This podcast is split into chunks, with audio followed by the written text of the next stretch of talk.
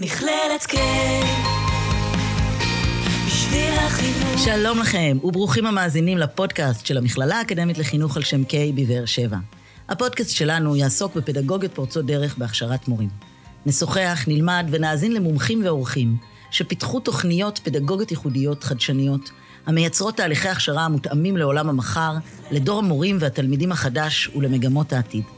נאחל לכם האזנה נעימה והתבוננות מחודשת על הזמן והמרחב בכיתה, בבית הספר ובעולם החינוך כולו. נצא לדרך. מכללת K, מכללה אקדמית לחינוך והוראה בדרום. ניסיון אקדמי כ-70 שנה. מכללת K,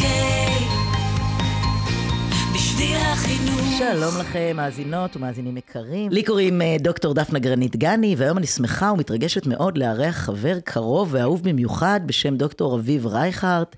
אה, דוקטור רביב הוא גם מורה בבית ספר הדמוקרטי בבאר שבע, וכמובן הרבה שנים מרצה ומדריך פדגוגי אה, בתוכניות שונות במכללת K, בסמינר הקיבוצים וגם באוניברסיטת תל אביב. איזה כיף לפגוש אותך, רביבוש. גם כיף גדול מאוד מאוד לפגוש אותך, דפנה. אז uh, תציג לנו את עצמך, ואז אנחנו נצלול uh, לעומקה ולרוחבה של הפדגוגיה הדמוקרטית. מי אתה, רביב? אז אני נמצא בחינוך הדמוקרטי כבר 32 שנה. Uh, אני לימדתי ועדיין מלמד בבית הספר הדמוקרטי בחדרה, שהוא בית הספר הדמוקרטי הראשון בארץ, ויש כאלה שטוענים בעולם. Uh, הייתי בקבוצה שהקימה את המכון לחינוך דמוקרטי, uh, ששינה את שמו ועכשיו קורא לו, קורא לעצמו המכון הדמוקרטי חינוך וחברה.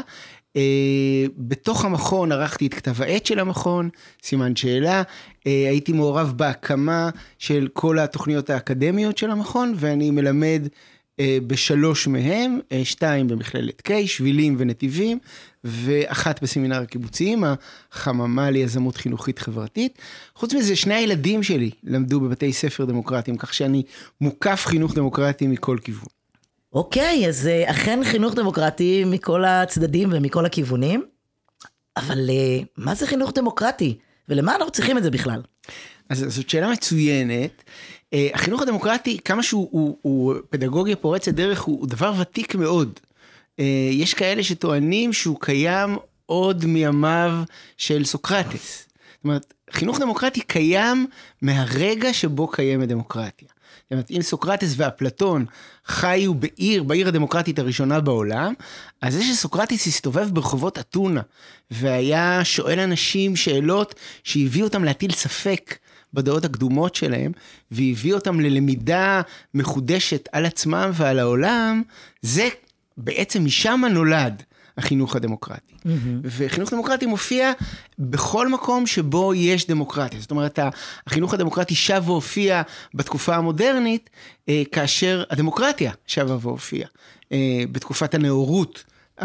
במאה ה-18, החינוך הדמוק... הדמוקרטיה, הרעיון הדמוקרטי, ואחר כך המציאות הדמוקרטית, דרך המהפכה הצרפתית והמהפכה האמריקאית, הופיעו שוב, ואז יוצא הספר הראשון שמדבר על חינוך דמוקרטי, שהוא אה, אמיל של רוסו. ו- ואפשר להמשיך ככה עם ההיסטוריה של הדמוקרטיה ולראות שהחינוך הדמוקרטי הוא בעצם החינוך שנועד להביא לחינוכם של האזרחים הדמוקרטיים. הוא בעצם נועד להביא לזה שהבוגרים שלו יהיו אנשים שיוכלו לחיות בתוך דמוקרטיה. אה, והוא עושה את זה על ידי זה שהלומדים חווים דמוקרטיה כחלק מתהליך הלמידה שלהם. רגע, אז עכשיו אתה כבר נכנס לאיך, אנחנו בוודאות מבטיחים למאזינים שלנו שנגיע לאיך, אבל אנחנו רגע, אני מבינה ממך שלא ניתן לעשות חינוך דמוקרטי במדינה פונדמנטליסטית ו/או כל דרך אחרת. זאת אומרת, חייב להיות חיבור בין התפיסה והשלטון לבין החינוך. אני הבנתי אותך? שאלה מצוינת. זאת אומרת, יש דווקא מחנכים שחינכו לדמוקרטיה, ובמדינות שלא היו דמוקרטיות, והם היו מחנכים חתרנים, למשל, יאנוש קורצ'אק, אה, סיפור מופלא. אה, אה, הקים את בתי היתומים הדמוקרטיים שלו בפולין הלא כל כך דמוקרטית. ופולין הלכה ואיבדה את הדמוקרטיה ככל שהוא התקדם, ויאנוש קורצ'אק לקח את, ה, את היתומים היהודים ש, ש, ש, שהוא חינך. אגב, היה לו בית יתומים אה, לא יהודי, ולקחו אותו ממנו כש... כשהנאצים כבשו את פולין, ו, ובתוך גטו ורשה, במשך שנתיים, הוא קיים חינוך דמוקרטי, שזה מופלא. ואפשר, יאנוש קורצ'ק הוא הדוגמה הכי, הכי ידועה בעניין, אבל יש לא מעט אנשים... זאת אומרת שהחינוך עצמו, הוא יכול או לבוא בד בבד עם השלטון ולהגשים את מטרות השלטון ולחנך אזרחים אה, חושבים באופן ביקורתי ומעלים אה, ספק ושואלים, או גם לא. זאת אומרת, הוא יכול גם לייצר איזשהו אה, תהליכים שאמורים לשנות את השלטון? אני חושב שהוא תמיד בא לשנות את השלטון. התפיסה הבסיסית של החינוך הדמוקרטי היא שאין דבר כזה דמוקרטיה. יש, יש דמוקרטיזציה. דמוקרטיה זה דבר שכל הזמן, בדיוק, הוא תהליכי. והחינוך הדמוקרטי בונה בעצם חברת לומדים שמעצבת בלי הפסק את סביבת הלמידה שלה. Mm-hmm. ומתוך החוויה הזאת, זאת אומרת שלא שאנחנו יושבים ומקבלים עלינו את הדמוקרטיה, אלא אנחנו בונים אותה ומשנים אותה כל הזמן. ובאופן הזה, תמיד יש בתוך החינוך הדמוקרטי משהו ביקורתי. משהו אה, אה, שמביא לשינוי, זאת אומרת, זה העניין. מעניין ביותר. אז, אה, אז, אז, אז מה זה בעצם? בוא ננסה להגדיר אה, למאזינות והמאזינים שלנו, מה זה, אם אתה יכול לנסח לנו בכמה וכמה עקרונות או משהו כזה, מה זה אומר חינוך דמוקרטי? אז אני חושב שהדרך הכי נכונה והכי פשוטה לעשות את זה, זה דבר מורכב, זאת שאלה מורכבת, היא לחזור לשלושת ערכי הדמוקרטיה. שלושת הערכים הבסיסיים של הדמוקרטיה, בעיניי, מתבטאים בסיסמת המהפכה הצרפתית, שהיא, כפי שאמרתי מקודם, הביטוי הפוליטי המשפיע הראשון בעת ה...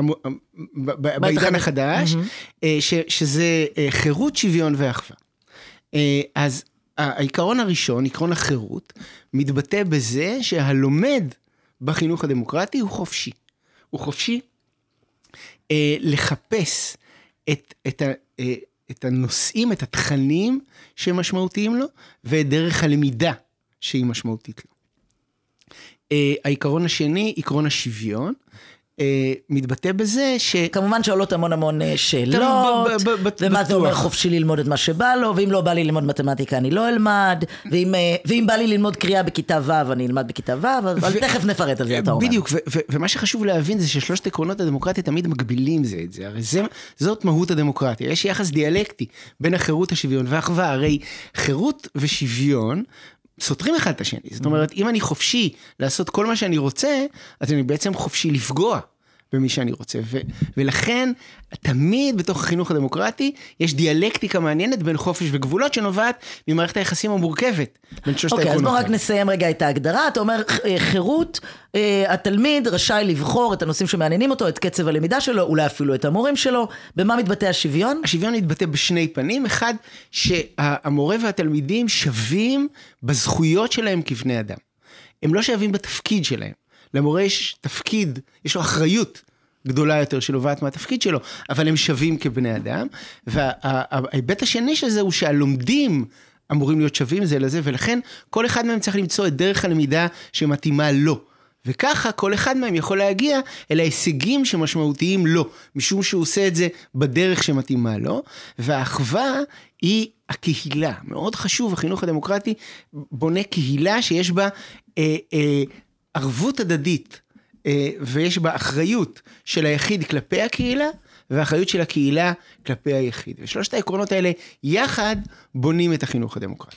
יש בתי ספר אה, דמוקרטיים שהם לא בחברה היהודית? בוודאי, יש שני, שני בתי ספר דמוקרטיים, לא בחברה היהודית, אחד ביפו, ואחד אחד ביפו ואחד בכפר קרא. אה, עכשיו, אני חושב שהרפורמה הנוכחית, השנויה במחלוקת מאוד, אה, של שרת החינוך, היא רפורמה שיש בה את העקרונות של החינוך הדמוקרטי. החינוך הדמוקרטי, שוב, אני רוצה רגע לחזור להיסטוריה, אה, יש, לה, יש, יש לו שני אבות. האחד, ז'אן ז'אק רוסו, שדיבר באמת אל התלמיד היחיד, אל הבית ספר היוצא הדופן. ג'ון דיואי שפעל אה, כ-130 שנה אחריו, הפך את זה למשהו שהוא רלוונטי לכלל המערכת. ג'ון דיואי כתב ספר שנקרא דמוקרטיה וחינוך, ומתוך זה, אה, בכל העולם המערבי לא מפסיקים לשוחח על האופן שבו הדמוקרטיה היא רלוונטית, לא, לאותם בתי, לא רק לאותם בתי ספר, שהם, שהם קוראים לעצמם בתי ספר דמוקרטיים, אלא לכלל המערכת, מה שקורה בפינלנד, למשל. הוא, הוא נושא עליו את, את, את רעיונות החינוך הדמוקרטיים. הרפורמה של שי פירון, של, של אה, הערכה המשמעותית. זאת אומרת, הרבה מאוד השפה של החינוך הדמוקרטית היא רלוונטית לכלל המערכת, ולכן הכשרות מורים לחינוך דמוקרטית הם לא רלוונטיים, הבוגרים שלהם לא הולכים רק, או אפילו לא בעיקר, לבתי ספר דמוקרטיים. הם עוד אמצעי להביא לזה שהתפיסות האלה יהפכו להיות למשהו שהוא לא רק כוונות. ו- ו- ונוגעות רק לחלק מבתי הספר, זאת אומרת, יש בתי ספר שמקיימים את זה יותר, ויש כאלה בתי ספר שמקיימים את זה פחות, אלא הגיעו לפן רחב מאוד. אני חושבת ש... בתי ספר הם במשמעותם אה, אזורים או מקומות עם המון המון יחסי כוח. ובאמת החינוך הדמוקרטי מנסה לייצר משהו מאוד מאוד מהפכני, ולו רק סביב אותם אה, שלושה ערכים שהזכרת של אה, חירות, שוויון וקהילה, זה באמת משהו מאוד אה, דרמטי. אז בואו ננסה רגע להסביר למאזינים שלנו, מה זה פדגוגיה דמוקרטית? ממש, אוקיי, הבנתי שיש פה שלושה ערכים, אני מתחברת אליהם, אני רוצה לייצר כזה דבר. מה, מה אני צריכה לעשות? מה זה פדגוגיה דמוקרטית?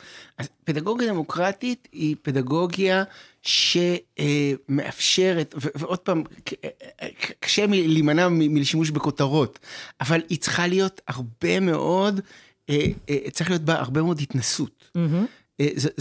זו צריכה להיות למידה שבה אתה, קודם כל, לומד את מה שמעניין אותך. מה שמשמעותי לך, מה שאתה טוב בו, מה שמצמיח אותך, ואתה עושה את זה בקבוצה, ואתה עושה את זה בהתנסות. אחת הדרכים היפות לעשות את זה, זה ה-PBL, הלמידה ממוקדת פרויקט. אה, שאגב, נבנתה אה, בעקבות הרעיונות של ג'ון דיואי, והיא משפיעה היום על חלק ניכר מבתי הספר בארץ.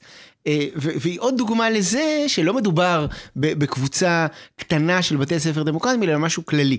אם, אם, אם אני אציג רגע מה זה, מה זה אה, PBL או למידה מוקדת פרויקט, שאגב, אם נחזור רגע להכשרות, אה, אז הסטודנטים בשבילים, התוכנית הדמוקרטית של מכללת K, מתנסים בשנת הלימודים השנייה שלהם ב-PBL, בית ספר אשל הנשיא, נותן שבוע שלם של לימודים, הוא משבית את הלימודים הרגילים שלו, ונכנסת קבוצה של סטודנטים ומלמדת היסטוריה דרך השיטה הזאת.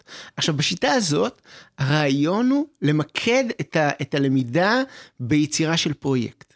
אה, אתה, אה, הסטוד, התלמידים נחשפים לנושא, הנושא שאנחנו מלמדים באותו בית ספר הוא, אה, השנה למשל עסקנו במהפכה הצרפתית, אז במשך יומיים התלמידים אה, אה, בכיתות לומדים את הנושא, נחשפים לו, גם בדרכים מאוד פעילות, חווייתיות, הרבה מאוד בחירה אישית ובחירה קבוצתית, הרבה מאוד עשייה, ואז לאחר מכן הם מתחלקים לקבוצות קטנות, כל קבוצה בוחרת שאלה, ובוחרת תוצר, זה יכול להיות אה, סרטון, זה יכול להיות אה, אה, אה, תוכנית רדיו, זה יכול להיות אה, ספר, זה יכול להיות משחק מחשב או משחק קופסה. ואז הם לומדים על הנושא, על השאלה והנושא שהם בחרו, הם חוקרים אותו, ואז הם יוצרים אותו יחד. עכשיו, למה זו פדגוגיה דמוקרטית? משום למה זאת פדגוגיה דמוקרטית? משום שקודם כל יש פה בחירה. הקבוצה והיחיד בוחרים את הנושא. גם כל אחד מהלומדים בוחר, יש פה כל מיני מיומנויות. אתה יכול אה, להתמקד יותר בחקר, אתה יכול להתמקד יותר ביצירה של הפודקאסט, או ביצירה של משחק המחשב. אתה יכול להתמקד יותר ב... אוקיי, אז אני, אני בהחלט מקבלת, ואני אה, יוצאת מנקודת הנחה, אני מקווה שאני לא אופטימית מדי, שרוב המאזינים שלנו מכירים את הפדגוגיה של למידה מבוססת פרויקטים, אה, אולי אפילו זכו להתנסות בה, ואני בהחלט מכבדת את זה ומסכימה ש, שיש בפדגוגיה הזאת אה, ביטוי לעקרונות אה, של שוויון, אה, אה, חירות ואחווה, בטח מתוך המילים שהזכרת הרבה של בחירה. יש...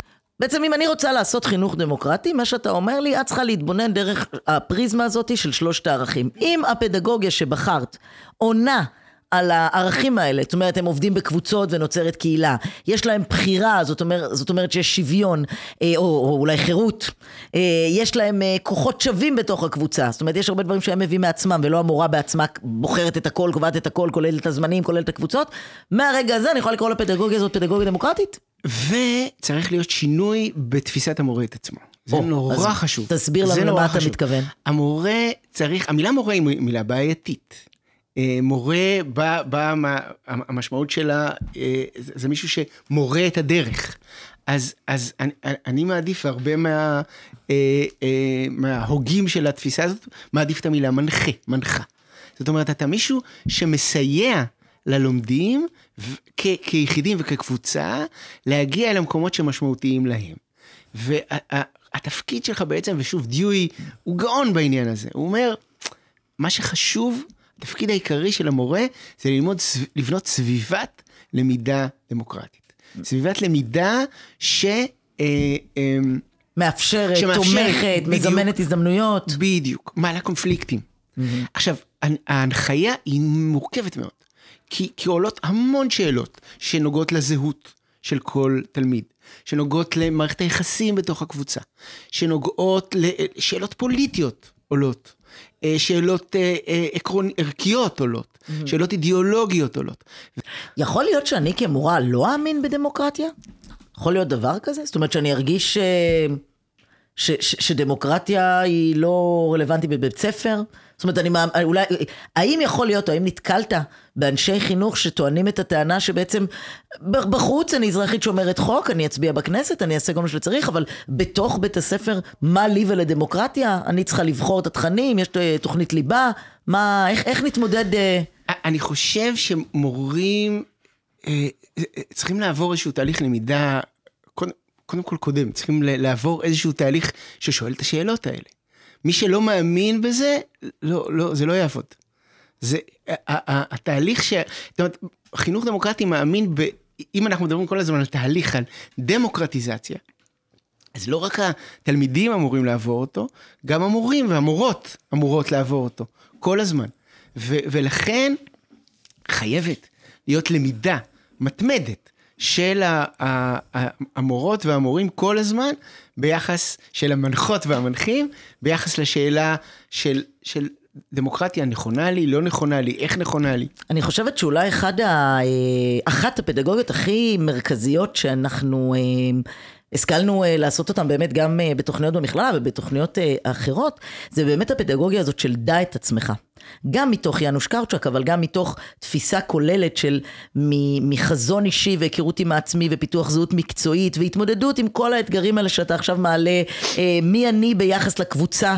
מה הדיאלוג הזה שאני מייצרת ביני לבין העמיתים שלי, ביני לבין המנחים שלי, ביני לבין עצמי, איפה כל הדיאלוג הזה בעצם בא לידי ביטוי, ואני מתארת לעצמי שמתוך הדיאלוג הזה, אנחנו קראנו לקורס הזה קורסי החממה, החממה ליזמות חינוכית, שהם אה, מתחילים באיזשהו תהליך של חיפוש של מי אני ומאיפה באתי, וממשיכים באיפה אני היום. וכמובן, לאן אני רוצה להגיע. איזשהו סוג של השפעה. אמ, שזה בעיניי בעצם העבודה העיקרית של הכשרת מורים. המון המון המון עוסקים בשאלה של מהי ההשפעה של הכשרת מורים על, על, על, על, על העבודה ש- של המורים בפועל. והמחקרים בדרך כלל מראים שהלמידה של הטכניקה קורית הרבה יותר בעבודה בשטח מאשר בהכשרה. ההכשרה, התפקיד העיקרי שלה היא הכשרת לבבות. לדעתי, העניין של הדע את עצמך הזה, זה לא רק דע את עצמך, דע את עצמך בתוך קבוצה. לכן באמת במרכז התוכניות הדמוקרטיות, אה, שלושת התוכניות הדמוקרטיות שה, ש, ש, שהמכון אה, מנהל, עומד הדע את עצמך הזה בתוך קבוצה. אני חושבת שעוד אחד מהתפקידים של הפדגוגיה הדמוקרטית בהכשרת מורים, אה, כמו שהזכרת כמה פעמים, זה הנושא של ההתנסות. זאת אומרת, יכול להיות שיש אנשים שלא גדלו בחברה דמוקרטית, או שאולי גדלו בסיטואציות מאוד לא דמוקרטיות, בין אם זה בתא המשפחתי, או בתא הבית ספרי, או בתא החברתי שבו הם נמצאים, ואנחנו רוצים כן לזמן להם חוויה דמוקרטית. ואחד הדברים שעשינו אה, ביחד לאורך השנים הרבות שלנו אה, כמחנכים בדרום, היה את מה שקראנו לו בזמנו דהל, שזה ראשי תיבות של דמוקרטיה הלכה למעשה, שהמטרה של הדהל הקשיבו טוב, מאזיננו ומאזינותינו היקרות, הייתה לתת נקודת זכות אקדמית שלמה עבור יוזמה של סטודנטים בעבור עצמם לחברת התלמידים, חברת הסטודנטים. למה הכוונה? בואו ננסה אה, להסביר את זה בעצם. היינו אה, מייצרים ועדות בתוך קהילת הסטודנטים ומציעים להם את המקום, מזמנים להם את ההזדמנות, כמו שאמרת מקודם, לבוא ולהשפיע על תהליך הלמידה, ההוראה וההערכה שלהם. אה, בואו ננסה לתת כמה דוגמאות אה, שקיימות עד היום ואולי היו קיימות אז, גם אז פעם. שוב, זאת אומרת, מה שמעניין שבאמת מדובר בתהליך שלא נגמר. זאת אומרת, צריכה להיות עבודה מתמדת. אה, בזמנו, אנחנו בנינו מבנה שהוא מבנה של שלוש רשויות כמו בדמוקרטיה. היה, היה פרלמנט, אה, רשות מחוקקת, שבה היו חברים כל המרצים והסטודנטים, שיכולה הייתה אה, לה- להציע חוקים לתוכנית, אה, שהיו מתקבלים בהצבעת. אה, השנייה היא רשות מבצעת, היו כל מיני ועדות, ועדת מערכת, ועדת אירועים, ועדת עיתון. ועדת טיולים, ועדת זה, כן, והוועדות היו. נוצרות, ועדת אקולוגיה. הוועדות היו נוצרות כל שנה. ועדות הפסקות פעילות. נכון, בהתאם לרצונם של הסטודנטים. והייתה גם רשות שופטת, הייתה אה, ועדה, ועדת גישור, שגישרה בקונפליקטים שהיו בין תלמידים לתלמידים, סטודנטים לסטודנט, סטודנטיות וסטודנטיות, וגם בין מרצות ומרצים וסטודנטיות. עכשיו, אז אני רוצה לחזור רגע לאתגר האדיר הזה, שבעצם יש פער נורא גדול בין החוויה התוך בית ספרית לחוויה החוץ בית ספרית. זאת אומרת, בחוויה החוץ בית ספרית, אנחנו מצפים מהתלמידים שלנו אה, גם להיות אזרחים אה, שומרי חוק ויזמים ויצירתיים וביקורתיים ולה, וגם להתנדב וגם לעשות המון המון המון דברים אה, למען הקהילה, למען העולם, אבל בתוך בית הספר, למען הנוחות והיעילות, אנחנו בדרך כלל מצפים מהם להיות מאוד מאוד ממוקדי מטרה או ממוקדי אה, לשבת בכיסאותיהם ולהאזין למורה או למורה. ובעצם פה, בגלל הפער הזה, יש בעצם המון מקום לפעולה. וההכשרה, הפדגוגיה הדמוקרטית מנסה בעצם לצמצם את הפער. להגיד שמה שקורה בחוץ ניתן גם לעשות אותו, גם להתנסות בו בתוך המסגרת הבית ספרית. בואו ניתן להם להתנסות במהי דמוקרטיה. מה זה רשות שופטת מבצעת ו... אה, ומחוקקת, ואיך אפשר להמציא את זה, ואיך ילדים בכל הגילאים יכולים לשבת בפרלמנט, או איך סטודנטים משנה א', ב', ג' או ד', יוכלו לשבת לצד המרצים שלהם, להעלות אתגר, להעלות קושייה, להעלות שאלה, לתת משוב. זאת אומרת, כולנו באנו כאן ללמוד. אה, יש לציין שגם באמת הסטודנטים בתוכנית שלנו הם אה, מאוד מאוד מגוונים מכל האלמנטים. ימין, שמאל, מרכז, שוליים, דתיים, חילונים, צעירים, מבוגרים. בני- בני 20 וכמה, בני 60. כן, מגוון מאוד מאוד רחב, ועל זה אנחנו תמיד מדברים כאן בפודקאסט על השונות כמשאב, ההטרוגניות כנכס, אנחנו רואים את זה כמעט בכל תוכנית, אז כמובן, אה, זה גם אחד המאפיינים של מכללת K, ואולי אפילו מאפיין של כל כיתה בישראל, והדבר הזה נותן המון המון כוח. בעצם הרצון שלנו, או הרצון של הפדגוגיה הדמוקרטית, לצמצם את ההבדלים ואת הפער שיש בין החוויה החוץ-כיתתית לחוויה התוך-בית ספרית, ולהתנסות בפדגוגיה דמוקרטית, בקבלת החלטות משותפת, בלקיחת אחריות על החיים שלנו כאן בתוכנית ביחד, אה, ויש לזה משמעויות רבות. וגם נגיד, החינוך הבלתי פורמלי הרי זה כל מהותו.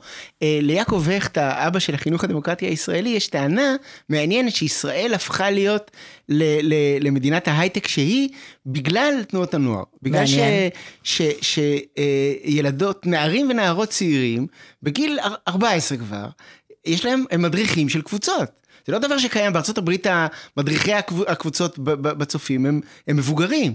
ו, ו, זאת אומרת, את- יעקב הכט, אה, אה, אבי החינוך דמוקרטי הדמוקרטי בארץ, אז אתה בעצם אומר, או, או מצטט אותו, שזה לא רק אה, מה שאמרת לנו בהתחלה, אפלטון סוקרטיס.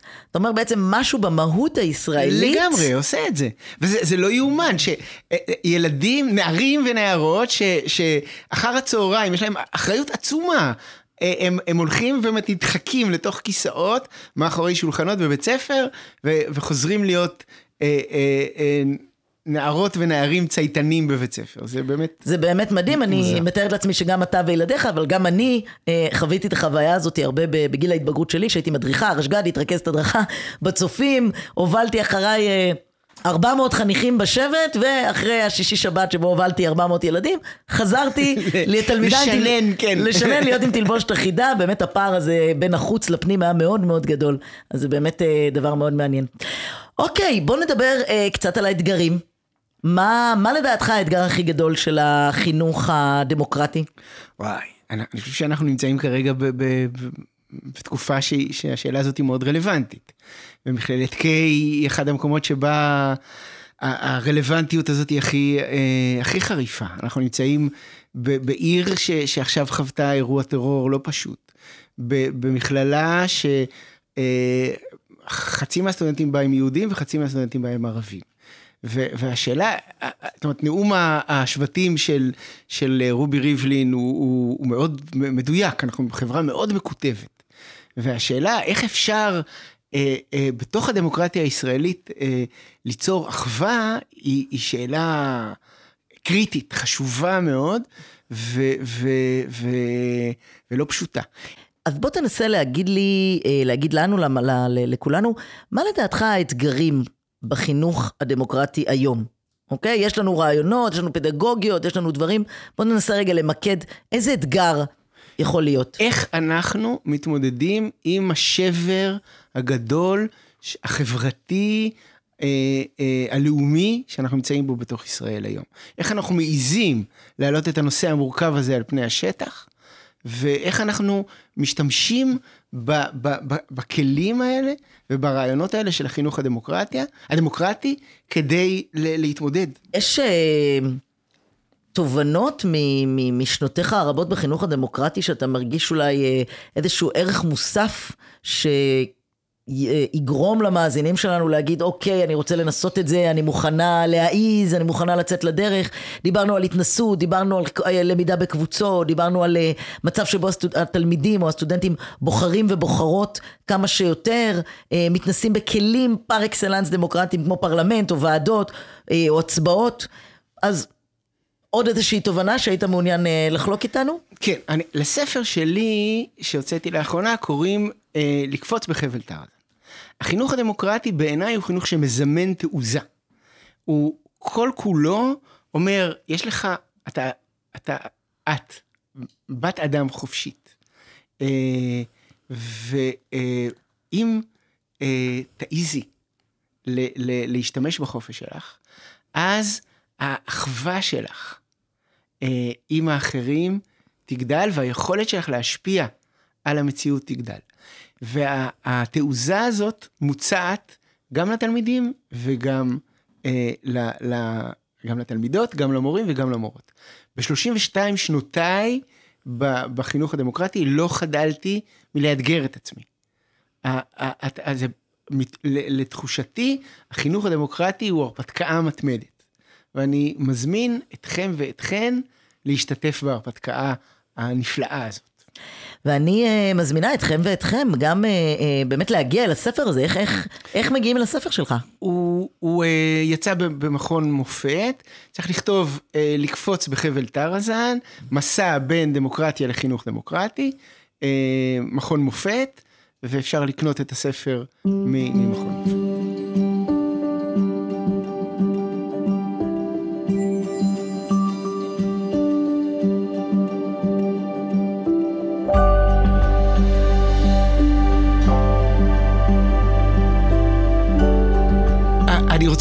להקריא אה, שיר של נתן זך שנקרא ציפור שנייה. נתן זך היה מורה שלי. אה, הוא לימד אותי בתואר השני שלו באוניברסיטת חיפה. איש אה, מרתק, מעניין, מיוסר. והשיר הזה הוא שיר שבעיניי מבטא את המפגש עם היופי שיש בחינוך בכלל ובעיניי בחינוך הדמוקרטי בפרט. אז השיר הולך ככה. ראיתי ציפור רבת יופי, הציפור ראתה אותי. ציפור רבת יופי כזאת לא אראה עוד עד יום מותי. עבר אותי רטט של שמש, אמרתי מילים של שלום. מילים שאמרתי אמש לא אומר עוד היום. רוצה להסביר לנו למה, למה בחרת את השיר? מה המשמעות שלו? כי, כי השיר הזה הוא שיר שמתאר מפגש עם יופי. מפגש של רגע אחד. עכשיו, המפגש הזה הוא הדדי, כי הוא ראה ציפור בת יופי, והציפור ראתה אותו. ובעיניי זה מהותו של המפגש החינוכי. הנכון. ואתה צריך לעבוד לא מעט כדי שתקרה ההערה הזאת, הוא מתאר הערה של מפגש של, של אה, ייצור עוצמת הדיאלוג, זה בעצם, כן. יש כאן את קסם הדיאלוג הזה, את, את, שקורה את נס, בעצם, נס, נס הדיאלוג. הדיאלוג. כן, כן. נס כן. הדיאלוג שיכול לקרות בחינוך דמוקרטי, כן, אה, כן, כן. בגלל שהוא מזמן את המפגש היותר שוויוני הזה מאשר יחסי הכוח הקונבנציונליים. ושיש בו אחווה. כן. הידד. תודה רבה רבה לך, דוקטור אביב רייכרט, חברי היקר. תודה רבה רבה לך, דוקטור דפנה גרנית. ואנחנו אה, נסיים ונודה לחגי גלילי, העורך שלנו, ולמכללת K, ולאולפן במרכז אדם. תודה לכם, מאזונות ומאזינים, על ההאזנה שלכם. כל טוב ולהתראות בהמשך. מכללת K, בשביל החינוך. מכללת K מכללה אקדמית לחינוך והוראה בדרום. ניסיון אקדמי כ-70 שנה. מכללת K, בשביל החינוך.